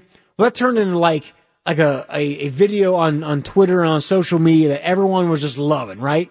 And call me crazy, but it's like that, that's what that's the odd part about social media is that that was a an awful play, a play that also resulted. It's not like he flipped the ball behind his back, ran to his left, and kicked the ball with his opposite foot. Now that would be an amazing play, but just the fact that he kind of pulled the ball behind his back and then got destroyed for like a you know a three yard gain, didn't get the first down.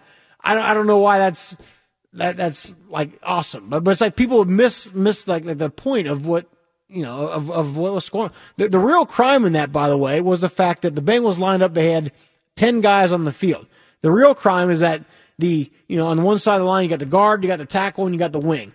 The tackle didn't look to his right and say, hmm, there's somebody missing here. I better call timeout or at least yell and scream like, yo, hey, we're, where's my guy at? We, we practiced this a thousand times in camp and I always have this guy to my right and this certain guy to my left, and right now there's nobody here.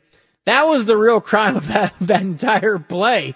Is how I don't know how that I don't know how that happened. How nobody jumped up and down and screamed and said, "Hey, look, man, we gotta get somebody in here," or took a delay, a game penalty, anything, then get the punt blocked. And of course, it's a preseason game, and that you know would probably would not happen with first team starters in there. But nevertheless, that was that, that was odd. All right, so let's do this. We will take a break. We got the bottom of the hour news, and then uh, Jason Williams from the uh, Cincinnati Enquirer is going to join us. We'll talk about the uh, the race, the Cincinnati City Council race coming down. Uh, Twenty seven um, candidates uh, vying for nine spots. Some incumbents, some new folks, some new faces out there. We'll break that down here next. Seven hundred WLW. All right, welcome back to the show here. Coming up here, uh, top of the hour, of course, uh, Steve Summers takes over with America's Trucking Network. But right now, I want to uh, talk with our good friend Jason Williams from the Cincinnati Enquirer to get uh, a little perspective on, on the race coming down the line. That, of course, is the Cincinnati City Council race. 27 contestants in this race are vying for nine positions. And uh, join us right now again, Jason Williams from the Cincinnati Enquirer. Jason, how are you? Good, Rock. How you doing? Very good. So, uh, so let's talk Good. about this. First of all, let me ask you this, Jason. What, what is the expected? Well, I, I guess what was the normal turnout for for city council races by number usually? Uh, voter turnout Yeah. is it's it's about the same, a little bit more than the the uh, mayoral race, which is 29 percent in 2013. Okay. Um, so it's a little a little bit higher, just because some people just come and they vote for uh, a handful of city council members and then leave, or you know, just Right. turn their ballot in and leave. Right. Um, so yeah, like like for example, uh, um, I'm trying to I'm trying to think of the numbers just because the numbers go around and around in my head. So But but about you're saying about 25 30 percent turnout, which is I mean not exactly that high for a, a pretty important position on city and, and we're talking about city council, right? Yeah, yeah the the Cincinnati city election in 2013, I do know was 29 percent turnout. Okay. So, uh, you know, that was for the mayor and the mayoral and the nine council seats were on the ballot that year, and there was 29 percent of voters turned out that year. Right. So in the mayoral race, pretty bad. Right, that's pretty bad. And the mayoral race will also be on this ticket as well. So, so look at some of the uh, the, the candidates here, uh, Jason. Obviously, the, the incumbents. We have Amy Murray, who's uh, the the lone Republican. We have Wendell Young, David Mann, PG Sittenfeld, Chris Seelbach. Uh, out of those, again, incumbents, folks that have been on city council, uh, a lot of them for a while. Uh, how do you how do you gauge this race? And any surprises coming out of, out of this list of incumbents? No, and I think I think Christopher Smitherman also. So there's six incumbents. That's right. He's on there as well. Yeah, Um, sorry. hmm Yeah, no, no surprises. I, I think barring any anything crazy, they all six get reelected. Um, it's it, actually we're down to 25 people now because a couple people didn't have enough valid signatures, and they're still checking uh, for two other folks. But these are kind of people who you wouldn't recognize and are not kind of household names per, per se in Cincinnati. So you're looking at 25, 23 people in the race. Um, there were 21 in 2013. Um, the thing is, I like you know the six incumbents. I don't. I wouldn't expect them to have any problems getting reelected. Uh, I think I wrote in my story last or my column last week was that you always have to, if you're a Republican in this blue trending city, you you can't take anything for granted. Right. Even though Amy Murray is has been a very good council uh, person, is very uh, respected and well liked on both sides of the aisle. Uh, she's still taking nothing for granted. I heard today that she's probably uh, um, going to potentially even hit like four hundred thousand dollars raised for the race. I know she was at over 130 uh, for halfway through the year, so Wow. that wouldn't surprise me. No, Yeah. I mean, I, I certainly I, I like Amy Murray a lot. I think she does a fantastic job. But I guess my only it, the the concern with her is look back at the last race. You know, Tracy Winkler gets beat. Right? When's the last time a Winkler Yep. got beat in Hamilton County? Um, you know, it's a it's a it's a you know demographic that's trending more Democrat, trending more liberal. So I just wonder how that how that works out for her. Yeah, I, you know, I mean, in in this race, uh, you don't have to get. I mean, being a field race, she finished ninth last time, um, and beat Laurie Quinlivan by 800 and some votes, who finished tenth and or first runner up. Um, the the field is is not as strong this time. I don't feel like, um, but again, I don't think you can take anything for granted as a as a Republican, um, and I, and she's not. Like she's out working hard and raising a lot of money, and um, you know the party actually the party being the statewide party views her as a part of having a big future in in the party, Yeah. and so she's really I mean she's got to win uh, this reelection to stay on that track to potentially be. There's been a lot of talk about her maybe being Mike DeWine's lieutenant governor. Um, she clearly would have to win her city council race to sort of stay on that track. Right, but but if she could win that, obviously, if she can, you know, become the, the lone Republican in an area that's going to be all Democrat or, or other or otherwise, that's Uh-huh. that's going to bode, bode very well for her future. Oh, absolutely, it absolutely will, and uh, I, I just I think she just has, she has a bright future in the party, and I I honestly I don't I don't think she's going to have a problem getting reelected to council, but you know you just never know with the I would have said I did say this if the Tracy Winkler wouldn't have gotten beat by Aftab Pureval last yeah, year, or, or a Deters would have got beaten in, in, in Hamilton County. That's it's unheard of. It, it is unheard of, although that one was a little different because you Yeah. had House, which is another big name, and I, you look at the top of the ticket, and Hamilton County went for Hillary, and so that one wasn't so much a surprise. Right. What, what about this? And I know you talked about this in your article. By the way, look up Jason's article. It broke down the race, you know, but by every which way, right, of, of how this thing could go. Uh, you talked about, yeah, you- no, you talked about Wendell Young. That's a good one because you and I talked uh, about a month ago when that whole, uh, in, in my opinion, uh, gangster-like uh, takeover of trying to uh, finagle a few more dollars out of Children's Hospital, and he was absent from some meetings. So, do you think that action will will affect uh, Wendell Young possibly? I, I, you know, I think it's certainly worth looking at. I think he will, he'll lose some votes because of it, but in the end, your overall, uh, all you need to pull in the overall vote to get on council is about five and a half percent of the overall vote. So, in a field race, like if you have a strong base, which he has a strong uh, base in, a, in an African American voting block, um, and if you have a strong base or bases like that, you've got a great chance of getting back on. He certainly has not uh, upset uh, that base of folks um, or that base of uh, voters. Um, where you know it'll hurt him, I think, is probably with some among like white Democrats uh, might view it as uh, I don't I didn't like that decision in terms of the economic development aspect of it, but it's certainly something to watch.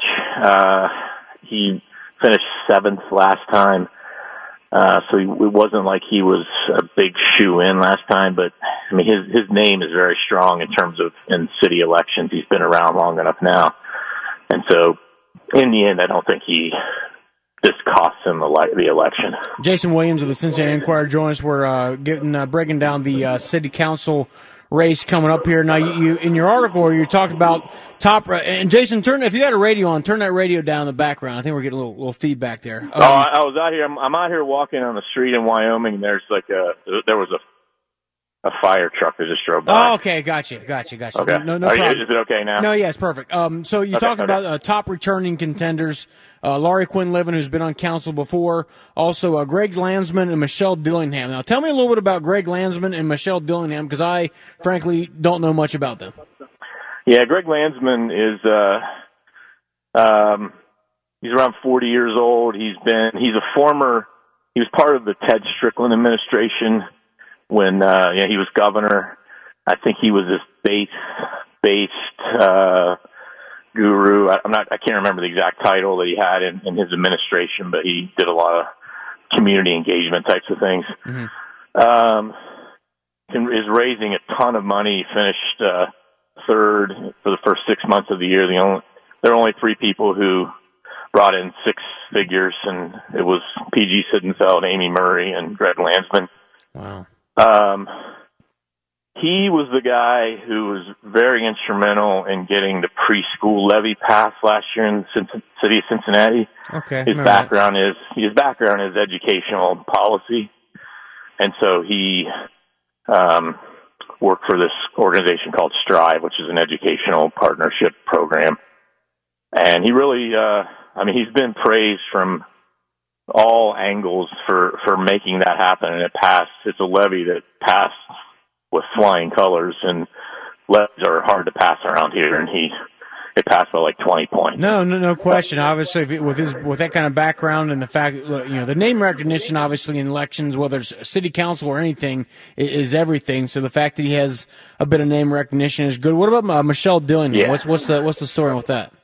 And I'll point out too, uh, those two also ran uh, in 2013, and they finished.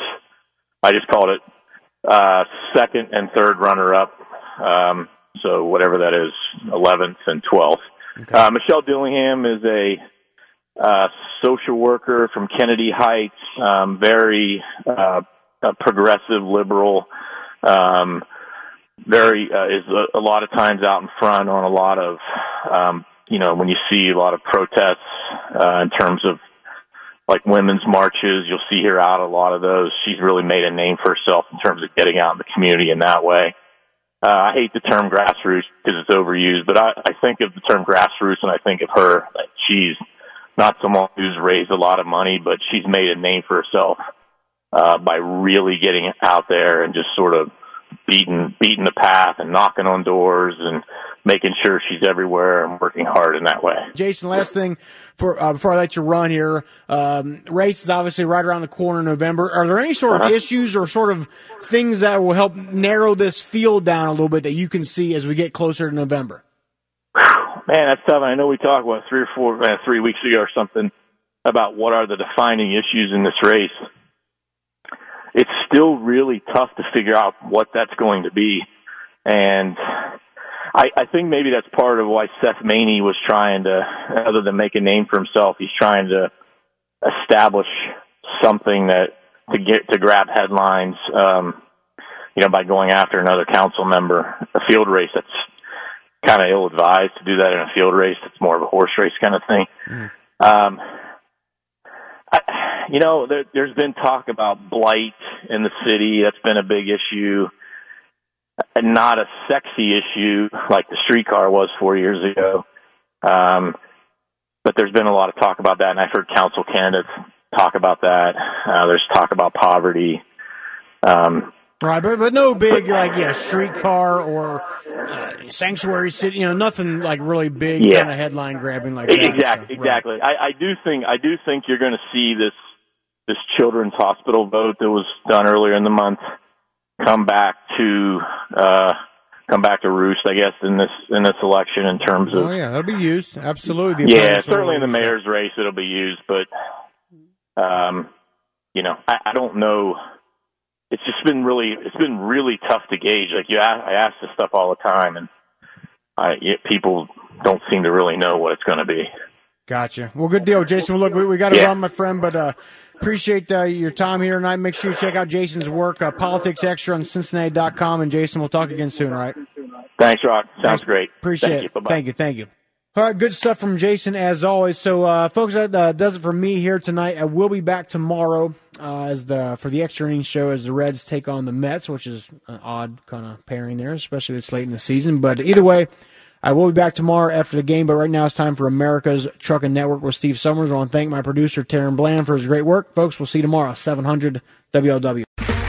Okay, round two. Name something that's not boring. A laundry? Ooh, a book club. Computer solitaire, huh? Ah, sorry, we were looking for Chumba Casino. That's right. ChumbaCasino.com has over 100 casino style games. Join today and play for free for your chance to redeem some serious prizes. ChumbaCasino.com. No purchase necessary. Where prohibited by law. 18 plus terms and conditions apply. See website for details.